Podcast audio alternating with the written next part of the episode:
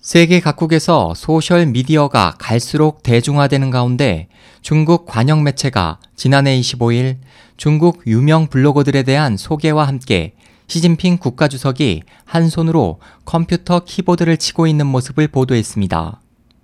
보도에 따르면 시 주석은 이날 중공 해방군 신문사를 시찰해 창간 60주년을 축하하고 해방군 신문사 온라인 선전센터 참관 중 신문사의 블로그에 군인과 무장 경찰들에게 보내는 새해 축하 인사글을 올렸습니다.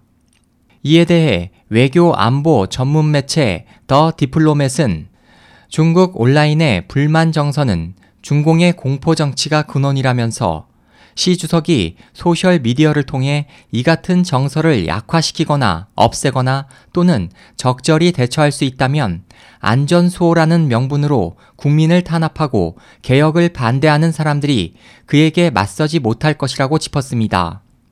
일각에서는 중국이 이미 소셜 미디어를 활용해 정부의 의도를 강조하고 있다고 분석했습니다. 지난해 9월 유명 소셜 네트워크 페이스북에는 시 주석의 방미 중 각종 활동을 알리는 홈페이지가 소개됐습니다. 왕이 뉴스는 짧은 12일 동안 500장에 달하는 많은 관련 사진과 55개의 관련 동영상이 올라간 이 홈페이지가 105만 개 이상의 좋아요를 받았다고 전했습니다. 이에 대해 CNN은 국가 지도자가 페이스북을 운영하는 것은 이상한 일이 아니다. 미국 대통령은 4,500만의 팬이 있고 영국 수상도 750만의 팬이 있기 때문이다. 하지만 페이스북을 비롯해 구글, 트위터, 유튜브 등이 금지된 중국에서 지도자가 페이스북을 개설했다는 것은 매우 불가사의한 일이라고 지적했습니다.